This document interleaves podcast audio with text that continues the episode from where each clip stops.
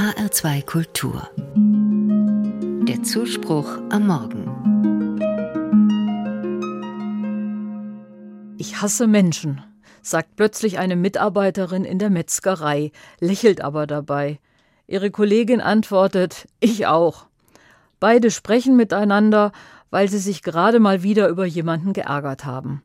Der Kunde hat sich lauthals beschwert, dass keine frische Bratwurst mit Thymian da ist und dass das Rindfleisch so teuer geworden ist. Sie hassen diesen Kunden nicht wirklich, aber sie verspüren manchmal Unmut.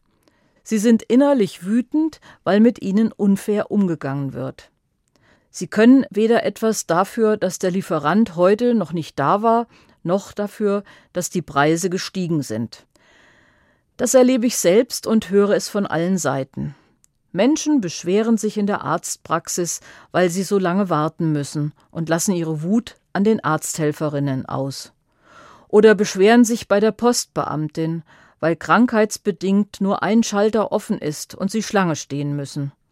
Menschen sind oft ungeduldig, unleidlich und sogar aggressiv.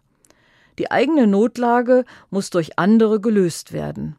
Wünsche und Bedürfnisse müssen umgehend erfüllt werden. Oftmals sind es Bagatellen, an denen sich der Streit entzündet. Die Erwartungen an Dienstleistende sind groß. Sie können nicht immer helfen. Viele sind hoffnungslos überfordert, weil sie wenig Unterstützung haben. Manchmal sehe ich auch nur meine Situation und ich reagiere gereizt, wenn andere nicht gleich meine Wünsche erfüllen. Oder ich lasse meinen Ärger an ihnen aus, obwohl sie die Situation nicht zu verantworten haben. Deshalb suche ich nach Möglichkeiten, liebevoller zu reagieren und gelassener zu werden. Den Kopf und das Herz frei bekommen durch Spaziergänge in der Natur.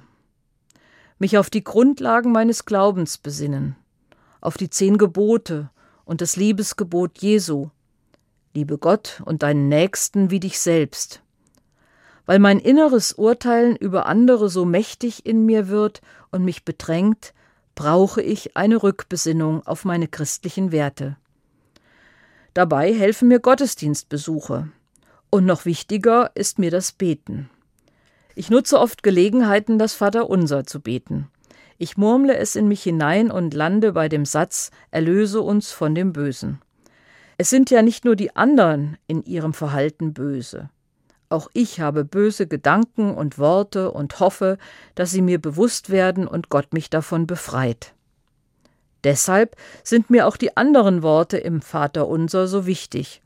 Vergib uns unsere Schuld. Mit dem Liebesgebot und dem Vaterunser im Herzen hoffe ich anderen liebevoll zu begegnen. Ich will ihre Situation und ihre Arbeitsbelastung wahrnehmen und nicht nur meine Bedürfnisse.